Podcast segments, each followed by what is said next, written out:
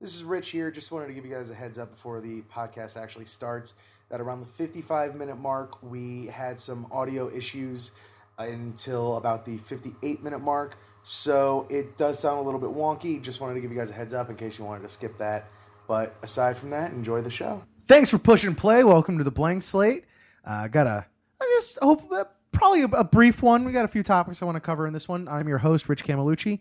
Uh, going it with my roomie Robert Colomberti right here across the kitchen table from me in the Blank Slate Studios, uh, and we are a day removed from the leak of the Avengers 2 Age of Ultron trailer. Uh, and Robert being one of the more hardcore uh, comic and superhero uh, readers and followers that I know, uh, we had to wax on it. Had to had to get his his his hot take on it because I was the first one that showed you, right? That's correct. I was anticipating it on this coming Tuesday. That's when they announced it would be shown. Would be after or during Agents of Shield. And what were you expecting out of it? Was there anything that you kind of had expectations for? I don't know how much you've been keeping with the news or how much you've been trying to like kind of hide from yourself. I have a confession. Okay. From San Diego, there was a full description of the trailer. Really? There was no footage. There was a very brief audio leak, which was interesting, Hmm. and it actually contained some dialogue that wasn't in this trailer. Hmm. But so the beats were revealed. But I think it's all the more impressive that having known every one of those shots or ideas that was going to be shown, it still blew me away. Yeah. Yeah, and I cannot wait. So you knew that the Hulkbuster armor was in it. You knew that. Hulkbuster, my personal favorite, the version of Ultron 1.0, one of my favorite things. The the Captain America cracked shield. What else? Just the appearances of Quicksilver and Scarlet Witch. Mhm. All that was kind of disclosed in a description. But like I said, still, I'm amazed that having known all that was going to happen, I still was like I had no idea. Yeah. Does what uh, should regular? All right. I have no idea why Hulk and Iron Man are fighting. Uh, in a broad context, in a comic context, in this context. Do you know exactly why, or would you only be speculating as to the story that they're telling in this? Classic Avengers lore. Avengers number one. The Avengers are founded by Thor, Iron Man, Ant Man, Wasp, and the Hulk. That's Avengers number one. Am I missing anybody? I better not. I'd be completely uh, just failing my whole upbringing. They go through issue two and fight somebody. They actually might even do this in issue. I don't know if it's issue two or three. The Hulk quits. The Hulk is a founding Avenger. He hangs out for all of like one adventure and he's like, all right, I'm a loner. I'm out of here. So the relationship the Hulk has had with the Avengers in comic has never really been anything. It's hmm. been antagonistic some of the time. They did a big World War Hulk storyline where it was straight antagonistic, but he's never really been a big player. So in this film, I don't really know what the circumstances are, but I'm not surprised that it's finally kind of coming to a head. I mm-hmm. will say that I hope he is an Avenger by the end of the film because I like the take much more that he's an Avenger than that he's a loner. Yeah. Okay. Uh, what else uh, are, were you taken away from the trailer? when they announced that James Spader would be Ultron, it didn't really hit me in the potential of that performance or in any time someone's announced as like a robotic or a cybernetic villain, like how you can really bring that much voice to a performance. But man, James Spader strikes fear into you and interest, and he's a bad guy that's intimidating. But I wouldn't say I'm going to root for him, but just damn impressed by him Yeah.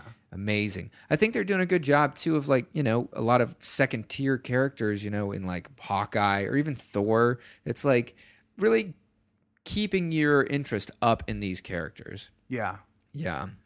One more really great thing that I'd like to just bring up is for all the amazing stuff we saw in that trailer, we still did not see a huge, huge part of that story at all. Are you aware of what I'm referring to? Uh, the are we going back to the Infinity Gauntlet? No, we are not. Even Okay. though I am very excited to see how they'll tie in the other threads of Phase 2 Mhm. into Age of Ultron, we did not see any of the Vision. The Vision being the android that Ultron will create for his purposes, but will not go according to plan. So there's still a major character, a major plot point Hmm. in that movie that you didn't see any of in that trailer. Okay. It's huge. If you'd like to check out something cool, if you'd like to see the the eight part preview poster they released for San Diego, it's like eight individual posters that make one huge image Uh huh. of each of the Avengers fighting an army of Ultrons. Okay. There's one figure floating in the distance with like a cape and he's just levitating. You can't really see any distinguishing details. That's Vision. And like I said, that's going to be a huge huge part of this story. Okay. Damn. Uh, it looked much darker uh, than it had a much uh, heavier tone than the previous Avengers movie. I don't know if it's uh, things get darker before the dawn type of deal they're going for, but they also do have all the movies in between. Um, or you kind of, I don't know. Especially we talked about like some of the Warner Brothers DC Universe stuff and how like that just is all going to be fucking bleak city and everything. Uh, no Yeah. jokes allowed, literally.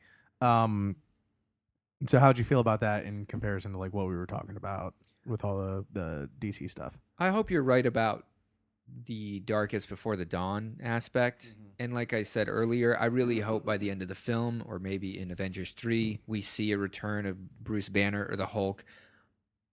I get the need to have some dramatic variation and that things can't be rosy all the time. Yeah, But I think a large part of Marvel's success in films in general and with the Avengers is the kind of the high spirits of what's going on. yeah, So I think that they're going to realize that they're going to have a huge conflict and there's going to be a lot of damage and things will never be the same, quote Yeah. unquote, or whatever. But I hope that that doesn't overtake it too much. One thing that kind of made me nervous about the trailer, and I didn't realize this until about maybe the second or third time that I watched it because I was just so excited and, you know, trying to pick up on any little nuances I could find that I could find, not knowing really much about everything else that you know. Uh, but it, I hope it doesn't fall into the familiar territory that a lot of other superhero and other just big blockbuster, big budget movies have kind of fallen prey to in the big like city destruction climax scenes especially most recently with like superman and transformers and star trek uh, and even guardians kind of did it a little bit as well very briefly uh, but like it like they knocked down like one or two big buildings in that i believe I, that i can remember Oh, yeah. um, before Chris Pratt started to, to dance and everything was okay. Um, but like it looks like they're kind of waltzing into that as well, which was like even though there was a huge alien invasion on New York in the first one, like nothing really fell. Like there was a lot of crumble and debris and stuff like that, but like I don't know, that was that was kind of a, another little refreshing thing. Uh, what I don't know. I'm just a little nervous about that for this. no, I think it's a good point. Like, it's one of the. It's it's it just seems like it's an easy way to make it seem like everything is fucked. Yeah, it's kind of become the shorthand for stakes. It's Yeah. like, oh, here are the stakes. And really, in good filmmaking and storytelling, you usually have to have relationships and personal character arcs that mm-hmm. can really inform a good amount about stakes, Yeah. as opposed to just a body count or a Michael Bay type style calamity Mhm. ensuing. So I don't know. I have a lot of faith faith in Joss Whedon Yeah. and I really hope that he'll know that there are so many conventions out there now that he needs to avoid some of them. I'm not quite certain. I know they have to draw and have these big images, but because I also feel like that's it's an easy way for certain movies to use that and like you said uh, use it as stakes but also if you're going to be dealing with the fallout and aftermath after that it's an easy way to be like this has literally changed the face of the earth and changed the complexion of what we're dealing with but i feel like they did it they did that same exact thing very well and addressed it very well with the fact that there's aliens coming out of the motherfucking sky in Avengers, and like after that happens in Iron Man three, they fucking deal with it. They go through his fucking his uh, uh, uh, uh, post traumatic stress Mhm. with that, and and yet the shape of things have changed internally. Like inside, we're all we've talked about this before.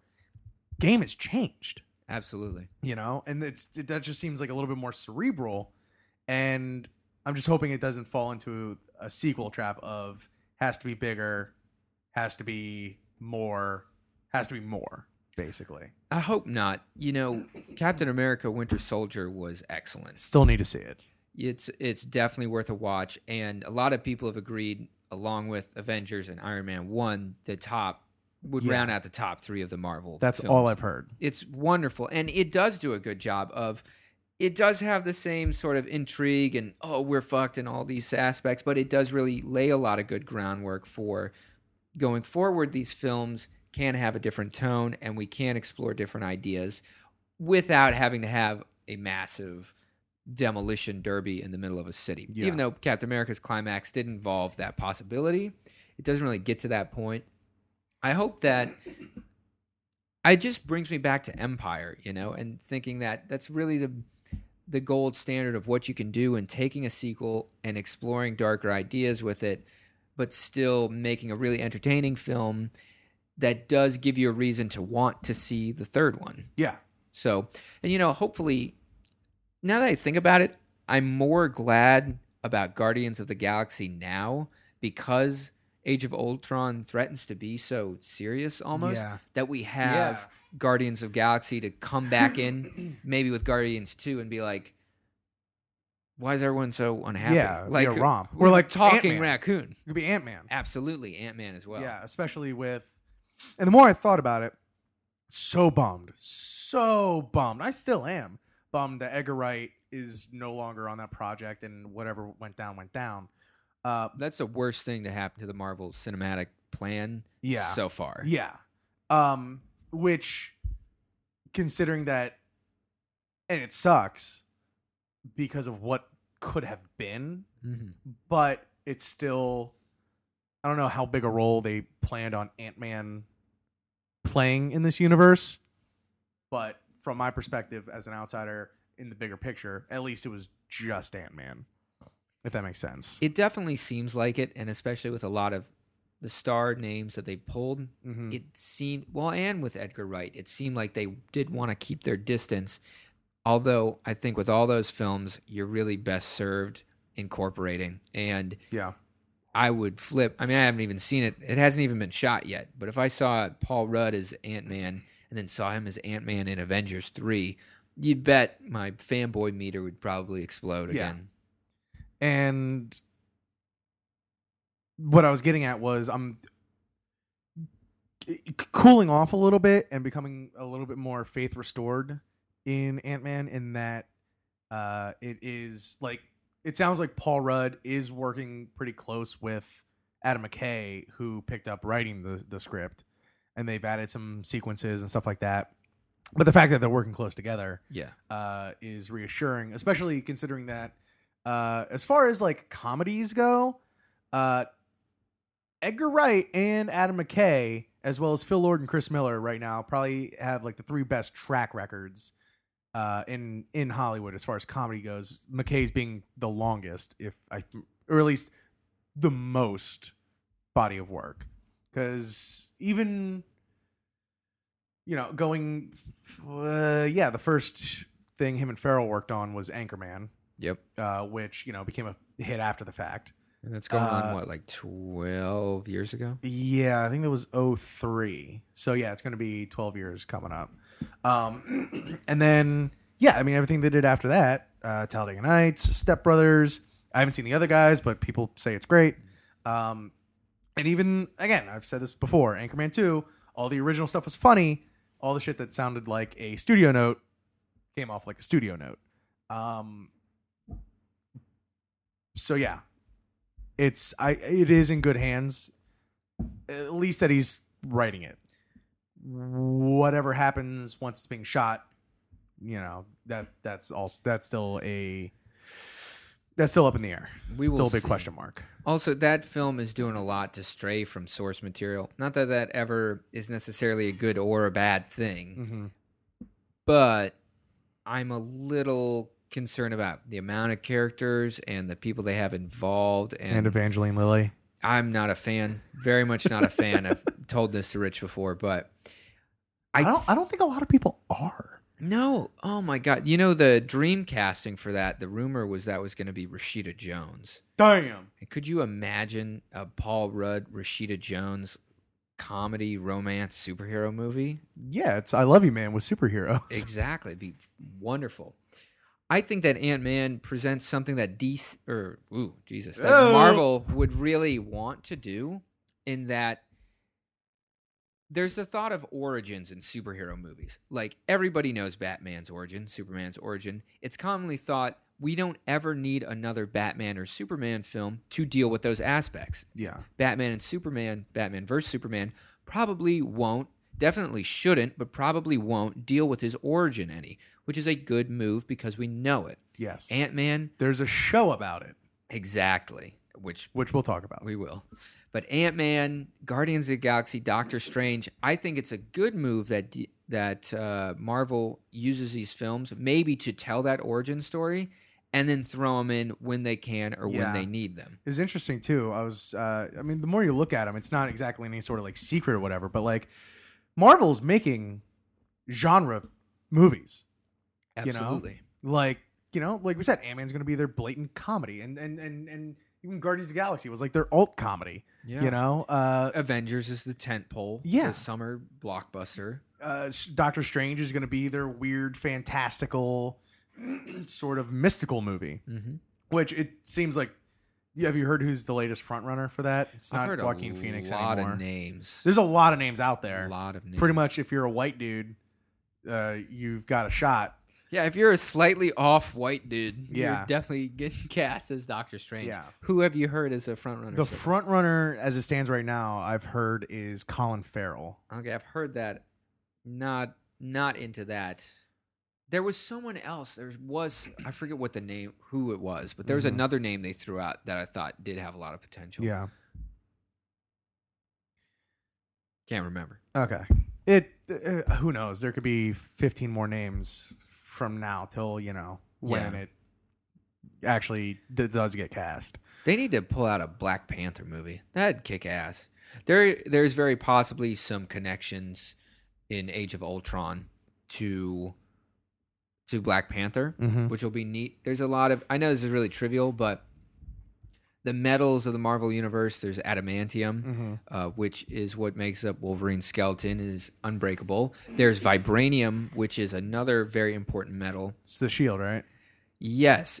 It's actually my understanding is that his sh- that Cap's shield is an adamantium vibranium, Vibranium. alloy, Yes. Yeah. yeah which makes right. it indestructible. But vibranium's only found one place in the world, and that's I think it's called Wakanda, which is the kingdom of Black Panther. So, and then again, there's a lot of thought of what Ultron will be made out of, what he'll choose to make his body out of. So, more connections that could pop up. Okay. Um. Shit. Yeah. Uh. The origin stories of Batman. Oh boy, Let's just go to it. Uh, we've been watching Gotham since day one together.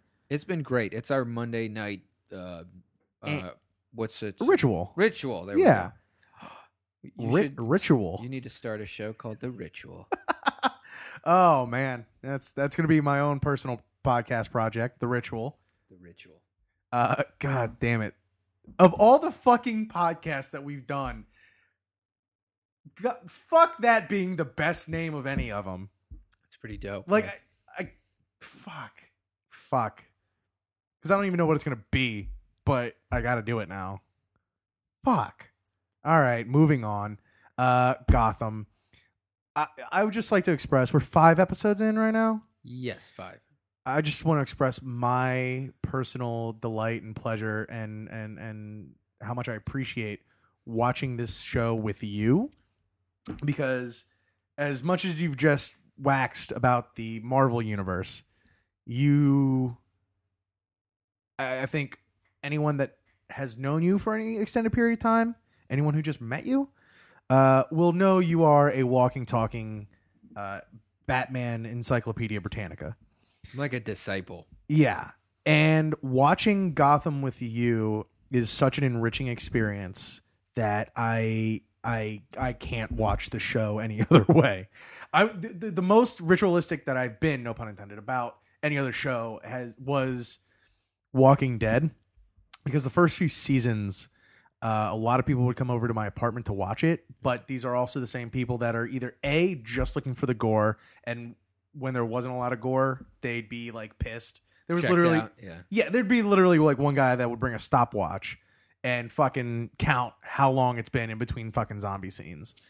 And when that's not you're like you're doing that, you're completely missing the entire fucking point of any zombie movie ever. Of any horror movie ever.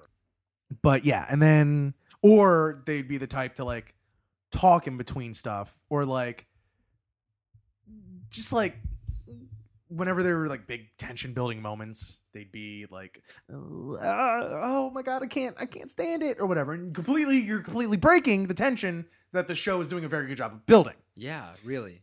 and and it would just, I couldn't do it. I liked, I respected the show too much. I liked the show too much, and I wanted to experience it the way it was meant to be experienced, and so I would literally hole myself up in my room and wait until the show is over, wait until they all left, like download the show and then watch it an hour after it fucking aired. Wow, I'm sorry, Rich. Well, uh, first of all, thank you for for your compliment about watching Gotham with me, but I'm sorry you had such a an ordeal having to enjoy Walking Dead because our stupid acquaintances well, it's are idiots. it's it's not like I approached anybody about it either. Like like, hey guys, fucking knock it off or whatever. sure. Um, I would just like keep it to myself. Like, oh yeah, no, you guys go ahead.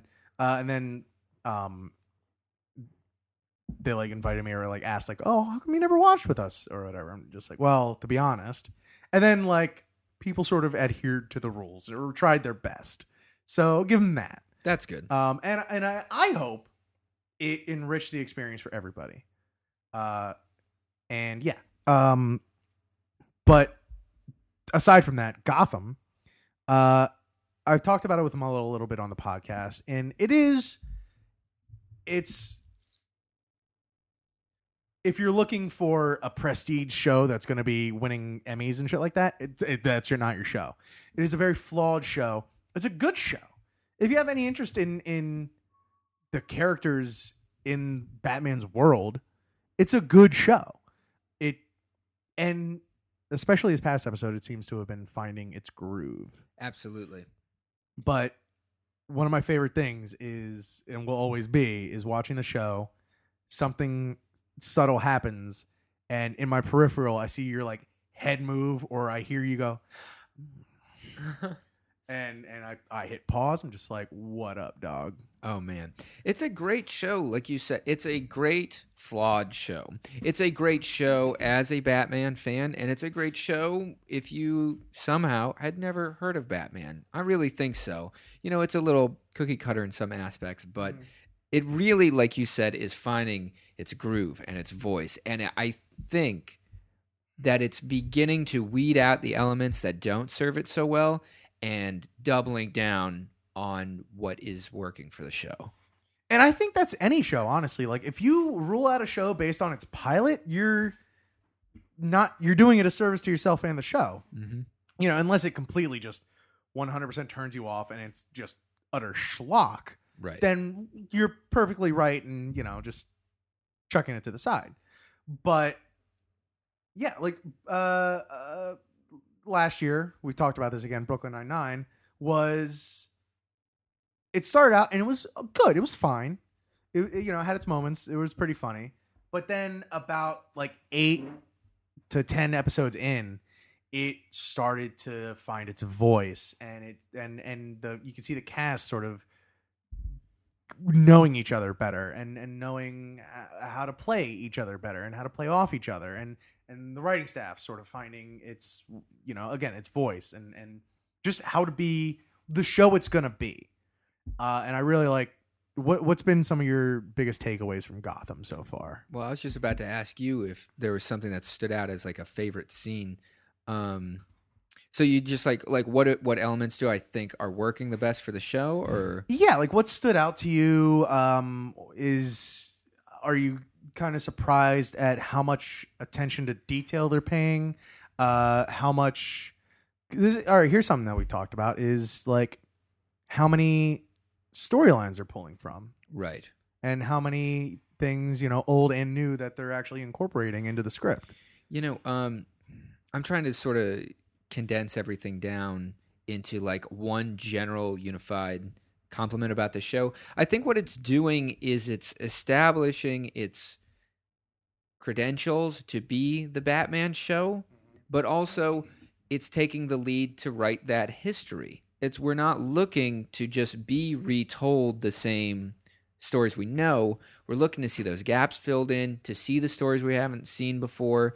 And so I think that as it takes the ownership and is brave enough to do those stories, um, it really pays off. Because I'm all about the references, and I do think that they're doing a good job incorporating the history. But that alone won't won't make it go season after season, or make someone who doesn't care about those things like I do tune in. It's doing a great job of that. I think that the storylines that most have me at the moment are absolutely number one with the bullet is the penguin. The penguin saga is killing. I could take a whole show just about the penguin. I looked up that actor's name. It's like Robert Lord Robert Taylor. Lord Taylor, yeah, he? Oh, actually he did a spot on The Walking Dead last season, um, just a one episode sort of thing, um, and then uh, I don't want to spoil anything, but he came back for a brief moment in the season premiere of this current season on Walking Dead. Uh, like not even a line or anything, just a very subtle. Like if you catch it, awesome. If not, we're good. We're moving on. But if you catch it, it's dope as fuck.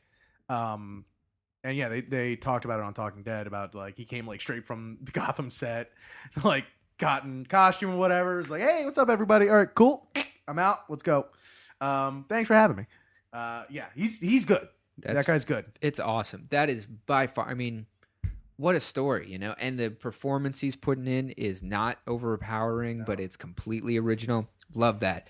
I was very worried about Harvey and Gordon and mm-hmm. Bullock and Gordon seeing, but as we mentioned, this fifth episode, I think they're really getting the tone of that Yes. together. There's lots less squabbling. The roles are sort of accepted. They've kind of they know who each other are and how they're going to act. And I think that as really the focal point of the show needs to be maintained and that needs to be doable because the Yeah. penguin can be as great as I want him to be, but if Gordon and Bullock suck or bore, I think that'll tank the show. But Yeah. luckily, they seem to be doing the opposite of that. Yeah. Uh, ben McKenzie is doing a good job of just being unoffensive as Gordon Yes, and just like not fumbling the ball. He's doing fine. I think so, and I think that's going to be his role for maybe the majority of this series. Yeah, no, that's that's going to be his role in any role he gets cast in ever. I mean, you know, he's he's solid. He's not gonna, you know, what you're gonna get, um, and like he can be that do-gooder guy to like, you know, that he's Gordon. He's a young It's Gordon. like our avatar, like for the city. That's how Yeah. we, as normal people, enter the corrupt city of Gotham. Whereas Donal Logue, uh, who Mullet's been carrying the Donal Logue banner apparently for longer than I knew he was. Um, he's great. I've never, you know, I never watched Terriers or anything like that, but I know people love that show. Um, I, I, I, I love any any episode with Harvey Bullock in it. I am I'm in and I'm watching full attention. Uh, he's he's been doing great. I love him. Agreed. And I think that that character, as it's been written in a lot of different medium, has the potential to become very flat and very two dimensional. Got to give a shout out to the animated series again for making Bullock very, very three dimensional, loud and brash and Mhm. kind of an asshole, but also a, a non corrupt, not that corrupt, good cop who cares about Gordon and cares about the city. So I'm really hoping that again that they don't they don't sell Bullock out and make him oh just a corrupt foil to Gordon. Like no, a three dimensional guy who lives in this city. Yeah. Uh, and can I? I just I, I don't. If you have anything to say about this, awesome. If not, I just got to give it up for Richard Kind cast as the motherfucking mayor of Gotham. I fucking love Richard Kind ever since Spin City. Anything he's ever done, he was in most recently like Obvious Child. I fucking love Richard Kind. He's so unique, uh, just as as what he is. Uh, and I- would I I would have never cast him as the mayor of Gotham ever. I wouldn't see him as the mayor of Gotham, and he's fucking crushing it in my opinion. He's doing fantastic. And this is not being mean at all, but just coming to my mind, it's like you either have to be evil, crazy, or stupid to want to be the mayor of Gotham City. And he's got to be maybe a little of each, but Yeah, just a dope. yeah, he's like- definitely got two of those in there. Right. Why would you want to be the mayor of Gotham Mhm. City? Yeah. Um, would you ever run for mayor of Gotham City? I don't think so. No. No, yeah. I wouldn't run for any errand. political office, but man, that'd be disgusting. Uh, how many references have you found in the show to the Joker? Because we've talked about how they're, you know, we've mentioned before about how they're gonna like plant in like sprinkles, like maybe there's some red herrings or something like that about the Joker. Right. Have you? How many have you seen? And I got a question after that as well. I'm glad you brought this up because I had something to bring to the table. I've been reading about theories that that Penguin is the Joker or will be the Joker. Uh, somebody on Reddit, Reddit Yeah. posited this.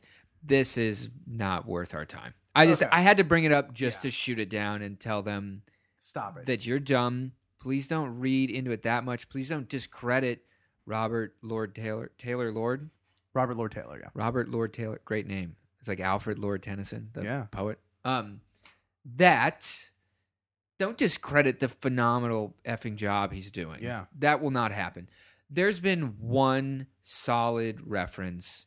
Was that the one in the Joker. pilot? No, that Okay. is a straight red herring. Okay, that that's, is that's what I thought.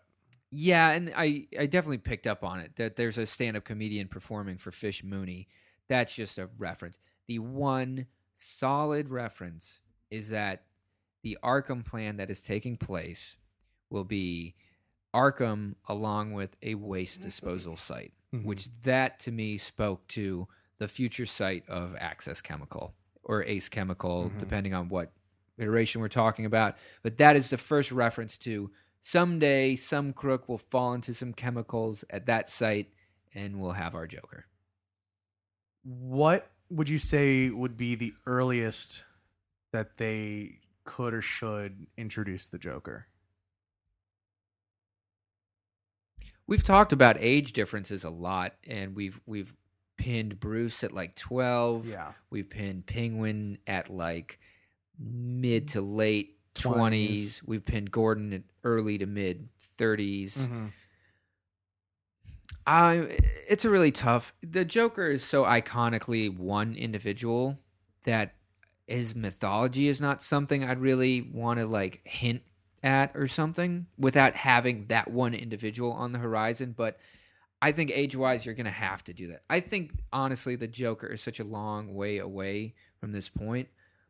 I don't know what you're going to do exactly. I I'm going to try and think on this a little more before Like- podcast's over. They introduce him at the end of the season. That's a bad move, right? Yeah, it's just not going to be him. I mean, like uh, close of the like right before the credits, you see a Joker card.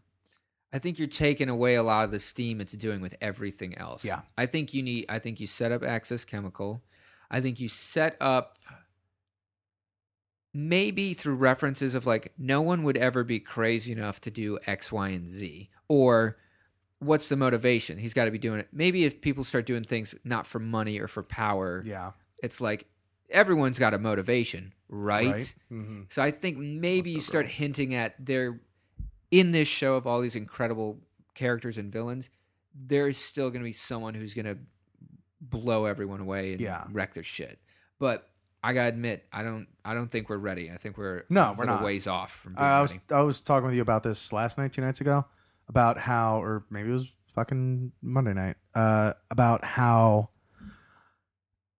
with all of the supervillains that they've already established in just these five episodes, by the time you fully flesh them out, you could have season long arcs you know, with per like per supervillain, and you know, not with him obviously like being ultimately thwarted at the end or whatever. They're of course obviously going to live to fight another day, but while also in between throughout the rest of the season having your procedural, you know, police work to do for the rest of each episode. Have your A and B and C plots Right. um you know and and yeah like I, I think if they play this right they don't have to rush anything Yeah, I agree. We talked a lot about pacing, and I think that that layout is a really great way to go seasons yeah while still feeding people's you know need or want for some of these grander iconic things without just you know not doing them right something that just occurred to me real quick Yeah. is that again based on the layout and geography of let's say waste disposal plant aka what i think axis chemical to arkham being next door i think there's i think if you're looking at a long-term joker plan a lot more focus of Joker coming from Arkham. That spirit of the evil or the insanity, Mm-hmm. something. I just thought of this. Maybe just a janitor at Arkham would is someday just going to become yeah the Joker. yeah Last thought on this too is like you need you need a Batman kind of to have a Joker yeah to kind of play off of each other. Mhm. So that's another reason why I don't know when that will happen, but look to Arkham and the waste disposal site to see more Joker references. are you afraid they're gonna try to build a joker origin?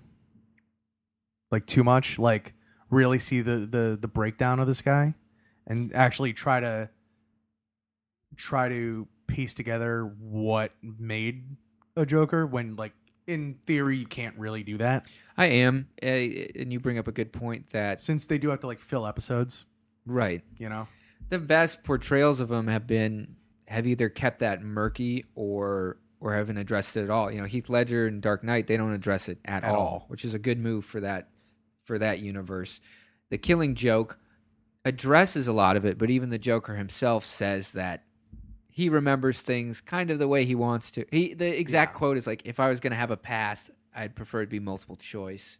And so I do, but you got to give him something. like unreliable narrator sort of deal right. Uh, all right. Uh, killing joke, real quick. I, I probably asked you this before. The fuck is the deal with the red hood?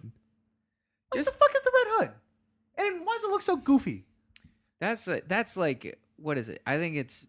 I used to know this issue number by heart. I think it's Detective One Fifty One is the first origin of the Red Hood and the origin of the Joker. Uh huh. It's just it was just that came out in like fifty three. I mean, they were reaching.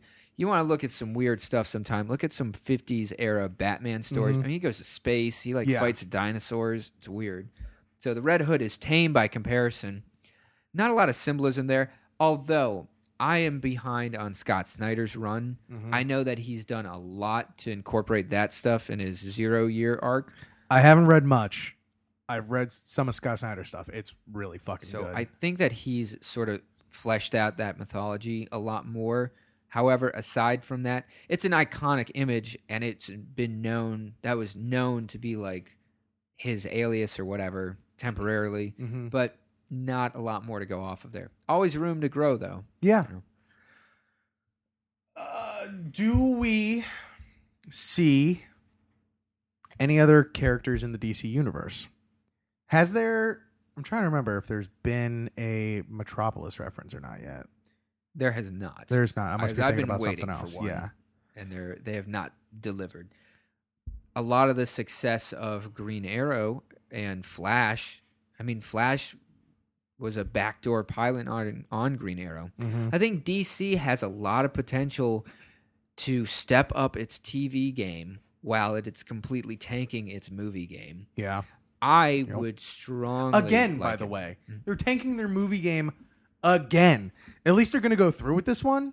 But years ago, I think like back in like 05, there was plans for a for a Justice League movie, Yeah, and they just completely like they had a cast and everything. The Common was going to be Green Lantern. I like Common. I don't know where I'm going with that. hey, I'm all down with Common Yeah. being Green Lantern. Um, but yeah, and that fell through. Just and you know, but this one they're they're going through with. But, I yeah.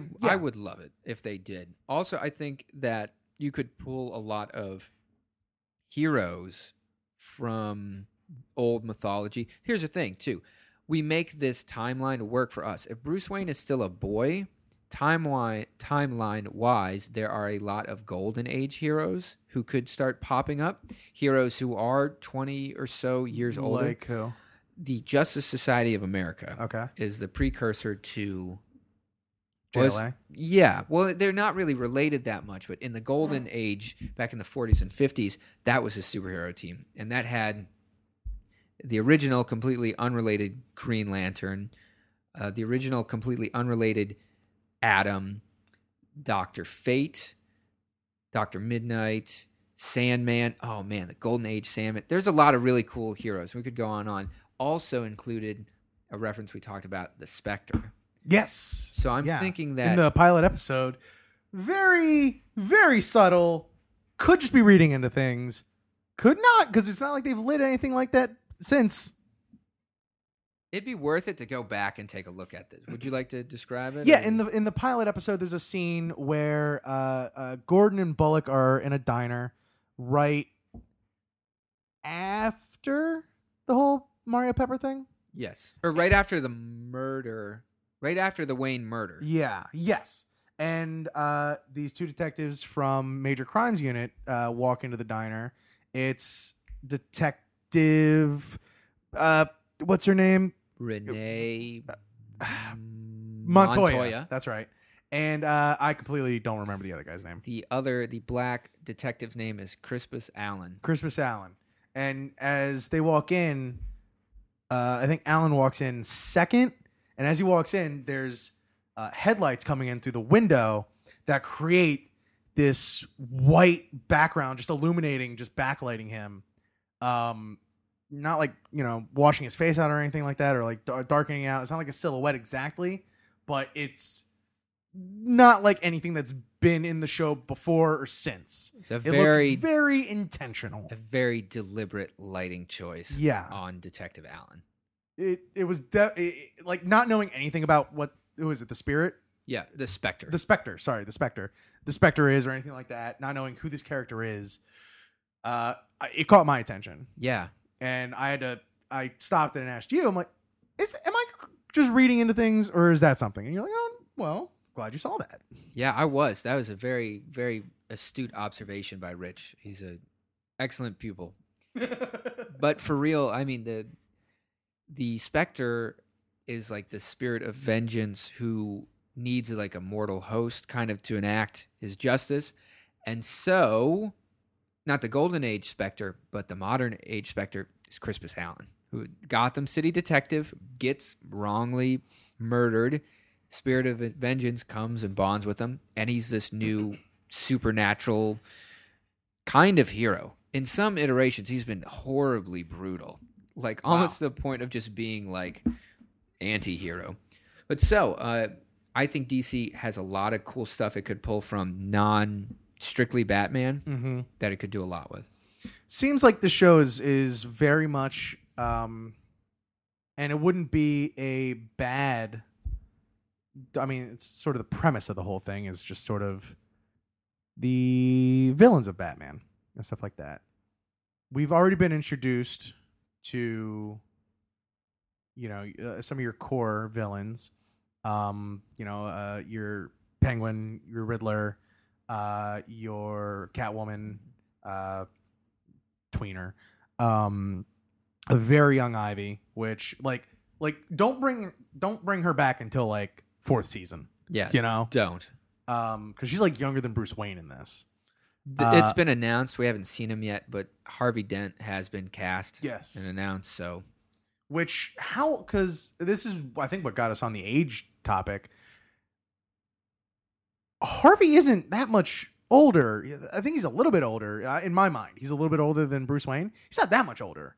Like, does he come in as like a like a, a, a, a one of your like junior leaders of America or something like that, like in high school or something? Like, it just occurred to me now the age thing. I think he is like a grown adult, so we could see like assistant assistant DA or something like that, Uh-huh. or like young hotshot. However, seeing as how gung ho Bruce has been about investigating.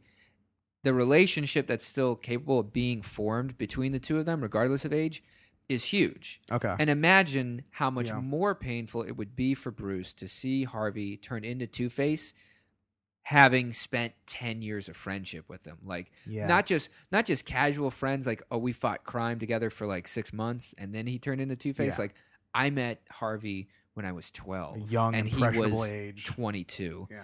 and then after ten years, this horrible thing happened. He was another mentor, another exactly father figure, So there or might like a more of like a big brother figure. big brother exactly. So Yeah. just occurred to me now, but there might be a lot of potential Okay. in that. All right. I'm actually going to go through um, some, uh, uh, just as far as casting goes, real quick. Uh, there has been one more casting, correct? Or uh, announcement of a character? Yes, that's right. I just saw yesterday that Leslie Tompkins, the character, the doctor who in the comic lore is like the first responder to Bruce, uh, has been cast. That's a big, big plus. That's another huge relationship in the character's life. That's a great thing. Yeah. So uh, it's, uh, it's it's just a nice little detail to show that they're kind of going that extra mile to pay homage, but also they're using they're using it. They're using every bit of the the the cow. Exactly. Like I'm saying, you you use you make these references to establish your cred, but then once you have it, now you're writing it. You're not Yeah. referencing it, you're writing it. Yeah. And that's a huge, huge thing. I think it's great. Uh, also established in this past episode is a certain uh, A certain pharmaceutical enhancement. yes. Uh, Which Rich Which- gets full credit for calling this one Well, probably yeah. ten minutes into the episode. uh, in in the episode, if you haven't seen it, spoiler alert. Uh, there's some dude just handing out like the he handed out this vial or whatever uh, of this drug called Viper, and I go, ooh, well, what does a Viper have in his vang in his fangs? Venom. And as it turns out, it was the early prototype of what would eventually become uh, Venom. Uh, that they just straight up called. They just straight up said, oh, they oh yeah, straight up said yeah, it's like it, this was Viper. It wasn't, you know, ready, and now this company's making Venom. It's pretty hilarious. So you got like an old man to very slowly, deliberately say it. Yeah, all this exposition, man. You gotta like, like. I'm fine with them just hitting you in the face with certain things like that, as long as they still keep peppering in all of the subtleties, Yes. um, and the Easter eggs and stuff like that. Uh, that's a good way of how to. That's learning and emulating Marvel in the right way. yes. Um, so that's you know by association you think Venom, you think Bane. Um, it'd be very interesting to see how they do Bane uh, in a sort of story like this, since Bane always traditionally came in so late, and Batman's like Batman's so super established. Usually by the time Bane uh, is a thing, so it'll be interesting to see kind of how they approach that, and you know who knows, they might not even bring him until much later. right. Um, but I do kind of want to go through a few of the other villains uh, in in Batman history, um, and just kind of see if you think they would be a good addition, and like what would be a cool way to kind of bring them in or something like that. Um, I just pulled up Wikipedia list on Batman villains, so and it's in alphabetical order. So first on the top of the list is Anarchy, which is a character I wasn't introduced to until the most recent uh, Arkham uh, Origins uh, video game. So I, I don't know. I again, I, I didn't know who the hell he was, so I just thought he was like a, a made for game uh, villain or you know antagonist, and you know, turns out he's an actual thing. What do you think about that? That's a weird pull. That's a interesting character right there. I don't know. That's a weird character right there. That character's actually like a little kid. It's Uh-huh. like a 12 year old kid. Um, I think that it, not to start this off with a complete shutdown, but No, that's when I wouldn't, I wouldn't invest much Yeah. time into that one. Because time wise, he'd have to be like like two years old or something like that. Like Something like that. Yeah. It'd, it'd be like a baby. yeah, Be like an anarchist baby, which actually we might be onto something. uh, Black Mask. That's a great one. Yeah, the amount of intrigue and just great storytelling we're getting out of the Falcone Maroni rivalry. Yes.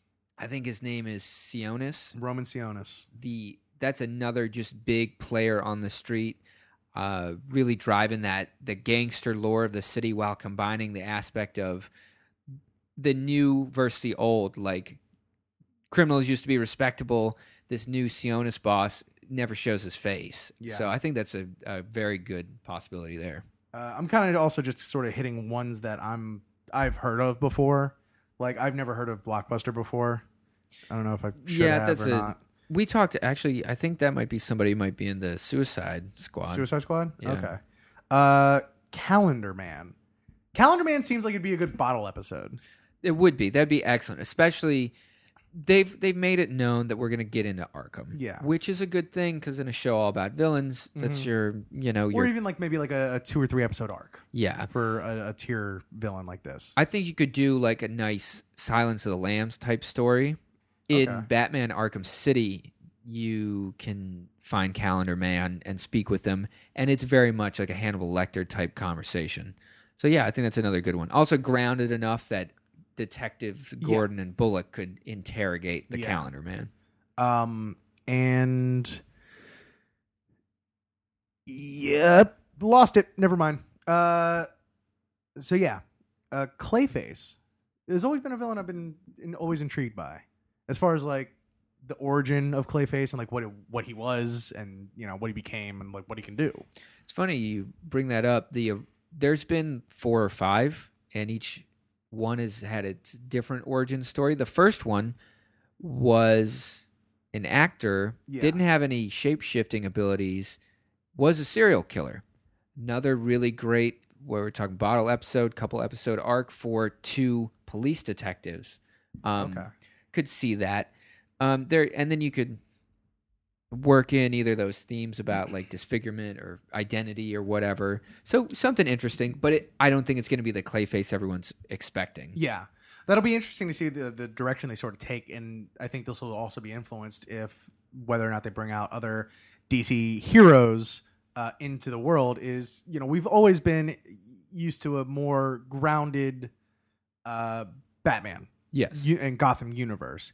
In that there's, well there may be like these freaks or, you know, just, you know, deformed people or what have you, um, everyone's been mortal uh, Yes. and and not have uh, and have not had like superpowers, you know, as it were, and or no shape shifting abilities. Um, whereas there's a a large number of Batman villains that have these things, Yes. uh, whether they be, you know, sort of more supernatural or just superhuman or whatever.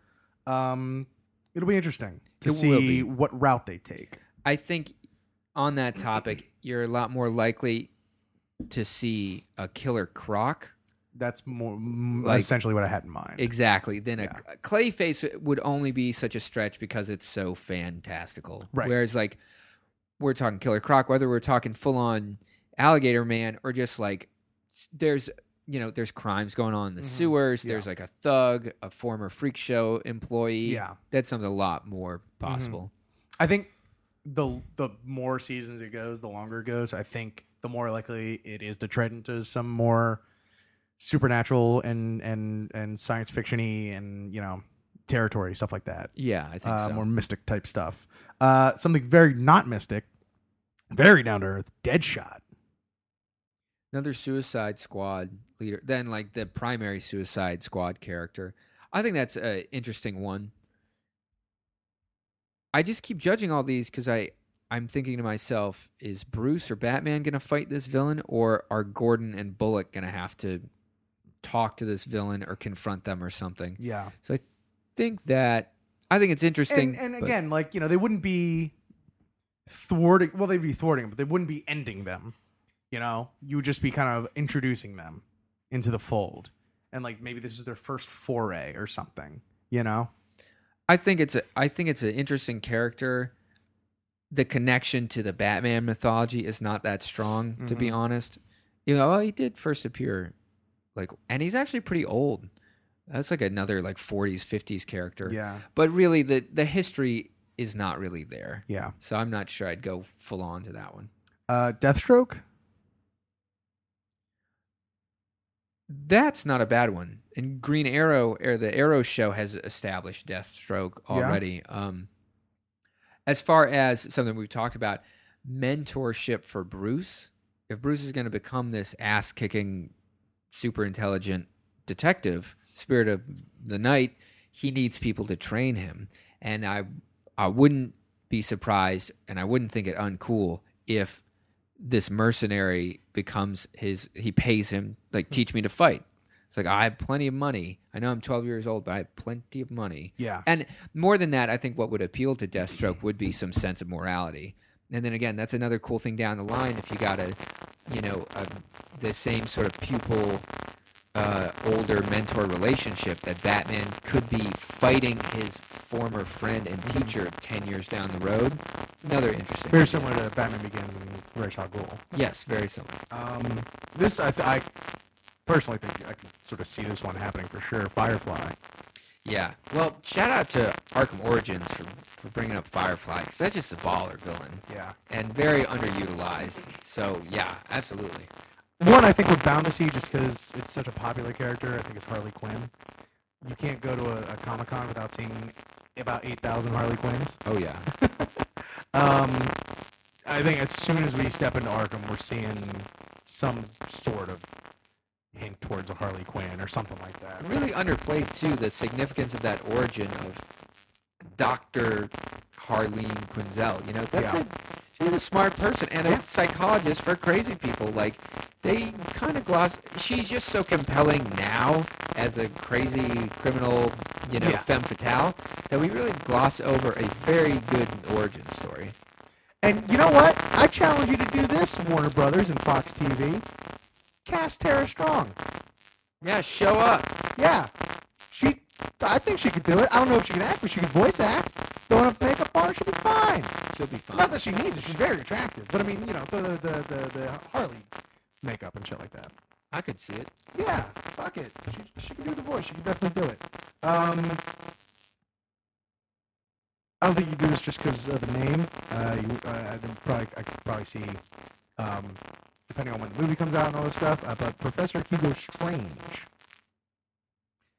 Another one that, as long as we're setting up people early in his career or before his career, and with Arkham on the horizon, good stuff. Before, before we knew that Tom Hardy was going to be Bane, there was rumors that in The Dark Knight Rises he was going to be Hugo Strange. Wow. Yeah, it's also someone who, at varying times, has had knowledge of his identity. Yeah. So that's another really good thing. There's not a lot of foes who really know the Bruce Batman connection, but he's one of them, Yeah. or has. And it like goes in and out. right, yeah. right. It's it's strange like that. Um, I think a very uh, more recent one, but I think it'd be pretty easy to do, especially where we're at in the story. Would be Hush. yeah, absolutely. Like we're right there, We are. and that that could be someone that comes like you know just you can have throughout the series. You can be series regular almost. Yeah, the you can see the growing relationship between The boyhood friends. Batman and Tommy Elliot. Yeah, boyhood friends. Just a just like a dark version. Just like a Bruce who's a lot more selfish and psychopathic. But a great character, yeah. Yeah. Uh, we talked about Killer Croc. Um, let's see. Uh, this is one that seems to like always be in the games, uh, and has been in a lot of the comics that I've read. That I've always found like curious that this is, even though it got established like back in the '40s, curious that they went with the Mad Hatter. Yeah, you know there's there's a lot of Alice in Wonderland themed, not a lot, but there's enough between the Mad Hatter and uh, what Tweedledum and Tweedledee or whatever. Like, there's like what Batman kind of went through a Lewis Carroll phase for a little bit. Yeah, you try writing like 10 Golden Age comics a month. That's what fucking Stan Lee did, man. Stan Lee had to come up with like eight stories every like six weeks. And I get that, but it's always fascinating to see that like they keep coming back. That's true. I don't know what the appeal. I mean, I guess I mean all these characters have like a visual appeal, a thematic appeal. They all demonstrate psychological instability. So I think that that's a really great quality to the Mad Hatter. The interpretations of him in the animated series and in some comics have been really great too. Yeah, I'm I'm I'm okay with that. Also, just in the type of villains they've been confronting, this could be like a whole season arc of like somebody is using mind control on our people. We don't know who and we don't know how. It's like, oh, they're all wearing hats. That sounds so weak, but you get the yeah, idea. Yeah, yeah. Um, one I actually mentioned uh, in the first scene of uh, this past episode when the guy uh, uh, inhaled the viper uh, and got super strong and went and started just like chugging down gallons of milk. Guy at the convenience store was like, "Bro, what you doing?" And he's like, "Don't vex me, mere mortal." I'm just like, "Oh shit, we get a little Maxi Zeus, maybe?" Right, right. Uh, would that be a thing? Could that be a thing? Should it be a so. thing? Again, you know, crime boss, gangster element, plus Thinks being Zeus. being crazy. yeah. You got to understand that a lot of this this whole mythology breaks down in a lot of core elements. One of them's urban decay, Mm-hmm. Great Depression, 20th century crime, and and psychosis, and that combines two of those right there. So yeah, Cool. Yeah. Um. another interesting person. Which my favorite scene in the series so far was when Gordon had to sit down with Maroni and the Penguin Yeah. and tell his story. Yeah. And I would, I want to see Gordon. Gordon needs to know that this is Gotham. Like you're gonna have to sit down with a mobster who's threatening to kill you. You're gonna have to sit down with a guy who thinks he's a Greek god. but you can't write it off. So No. you write it off, you're gonna get killed. Yeah. You have to be able to. You have to. If you know the city and you're gonna survive in Gotham, you have to be able to deal with these characters. Yeah. Um. Another character that I think could be introduced in a way very similar. uh, I think a little bit more down the road, but in a way very similar to how we're getting uh, the Riddler, Edward Nygma, uh, Mister Freeze. I've heard rumors. I haven't seen any casting and I haven't seen any reference, Mhm. but I've heard that Freeze is supposed to pop up. Yeah, I mean, there's definitely enough, you know, scientific corporations uh, in Gotham for him to just be working there. Yeah, You know, you know, um, I think it's that's very it's definitely an easy one to Yeah. do. Penguin there, Poison Ivy, Russell Cool. personally, I've never been crazy about it. I Mhm. thought the films did a really good job, and I, I think that it works in his origin very well to have this like league of assassin assassins and be training and all that. But Mhm. I think it's pretty big. I think it's a big, t- big time investment that I wouldn't normally do. Um, the hipster alternative to Ra's al Ghul or Ra's al Ghul would be Vandal Savage. Vandal Savage is a DC villain who has been around. He's like immortal, Mm-hmm. And we're not just talking like a couple thousand years. He's like a caveman who got intelligence and and eternal life. So we have like a guy who has conquered and fought like in every era imaginable.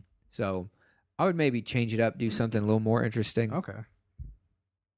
Um.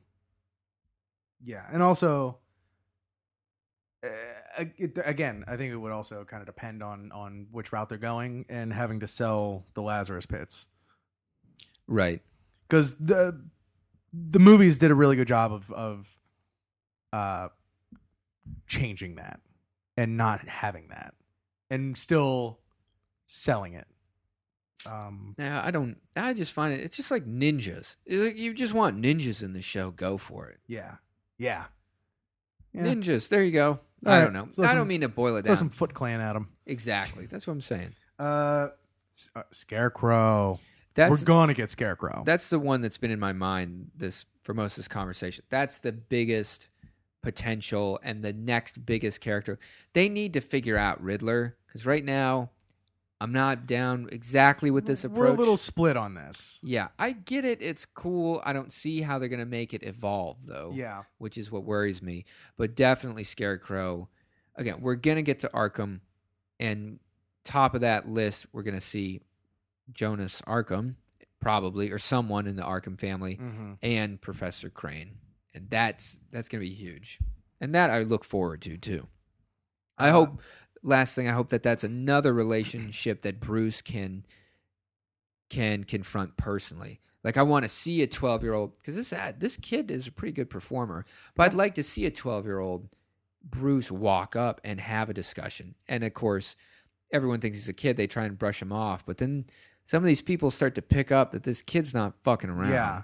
And it Which- probably worries a lot of them. Which kind of that idea got introduced again in episode five Right. when he approached uh, one of the uh, uh, uh, Wayne. Executives. Yeah. Yeah, or one one, of the Wayne- Wayne, upper management Yeah. people was like, tried to play him off and be all coy, but they are, He they're to know. slapping down some facts. Yeah. He's a troublemaker and a muckraker and whatever.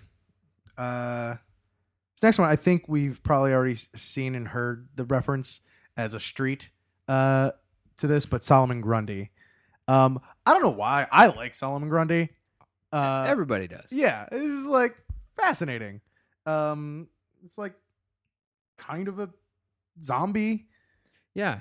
Uh, Well, we talked about this once about Gotham being like the supernatural apex of the DC universe. yeah, And and like we talked on earlier or touched upon earlier about are they going to be bold enough to kind of go go supernatural or or crazy with it? I hope that they do. You know, Yeah. fuck being, you know, the real world or whatever. Christopher Nolan did it. It was great. I want to see want to see Solomon Grundy. yeah. You know, he was born on a Monday, right? He was, and then he did a bunch of other stuff through the week that I can't remember.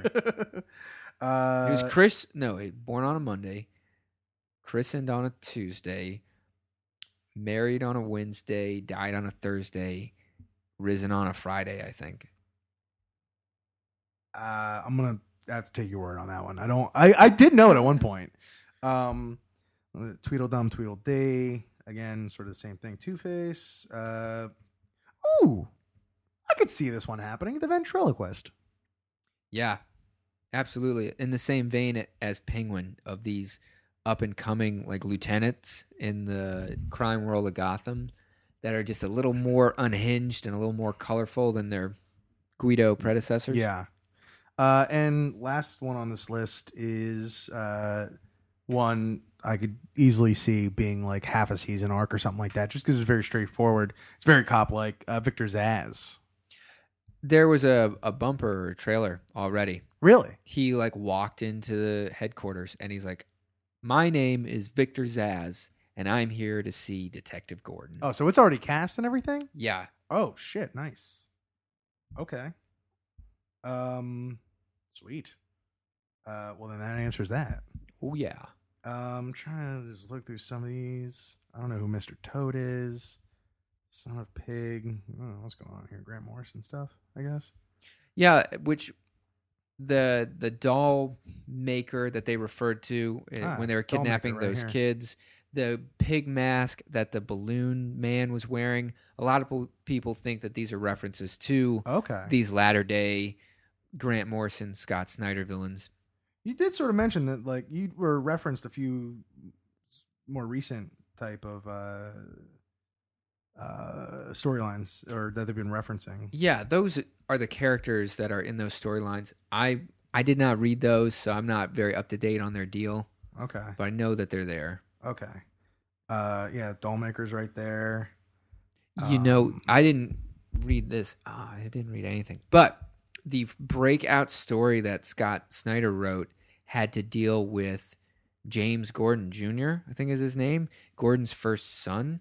And again, this is little it couldn't be Gordon's son in Gotham, maybe his nephew or his younger brother, but he was a real character that they just kind of swept under the rug. And what he does is he comes back and they're not sure if he's killing people or not. So Huh. here it is James Gordon's son might be a murderer. Well, That was the first that was the breakout thing that Scott Snyder wrote. It's called the Black Black Mirror, I think. okay.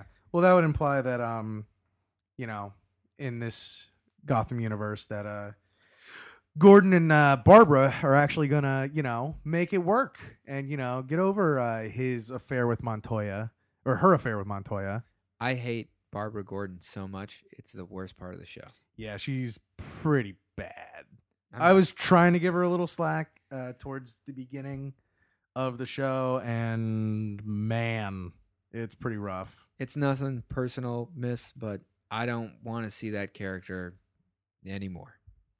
Yeah, it seems like there's a lot of like tertiary uh, and just you know very man, a lot of very obscure other villains that yeah, we don't yeah, we can don't have to talk about people like King Shark or well, King Tut maybe.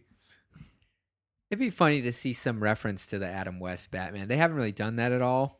That would be hilarious, though. I'd lo- I- I'd go ape shit, but that's that's because I fucking love the Adam West Batman. Oh, they should introduce like O'Hara, right? Chief O'Hara. Oh hell yeah! fuck yeah! Like young, like he'd just be like a beat cop because he'd have to be even lower than a detective. That'd be awesome. Yeah. Some guy with a super thick Irish Dude. accent. Oh man, Dude, if they start like dropping in Sergeant 60s Batman O'Hara? references, oh man, I'd lose my shit, son. Oh man. If he has a oh, what was his aunt's name or what was the on Harriet. on, Harriet? Yeah. Oh man, like your aunt Harriet's coming in to visit. It's like ah, um, that'd be dope as fuck. Uh, but yeah. So all right, this definitely went a little longer than I uh, was anticipating. But you know what? We've been bottling this up for a long time, and we just needed to get all these these feelings and thoughts and expressions out. So I'm glad we finally uh, got this out of the way. So next time, some more bombshells. I think we should probably like check in like every five Gotham episodes, just talk about developments and stuff like that. We've kind of exhausted, you know, who could be or should be and stuff like that. But maybe we can go into other characters and stuff like that that aren't villains. Uh, either way, uh, that's going to wrap up our conversation on uh, uh, Marvel's Avengers 2 Age of Ultron trailer and some other Marvel Universe stuff as well as Gotham. Thank you very much for listening to the Blank Slate. Uh, you know where to find us on podswoggle.com slash blank slate, part of the Podswoggle network. Also on iTunes. If you aren't subscribed already, please do subscribe. And if you have subscribed, please rate and review us on iTunes. And if you've done all of that, then you are the shit. You're awesome. I love you. Tell your friends.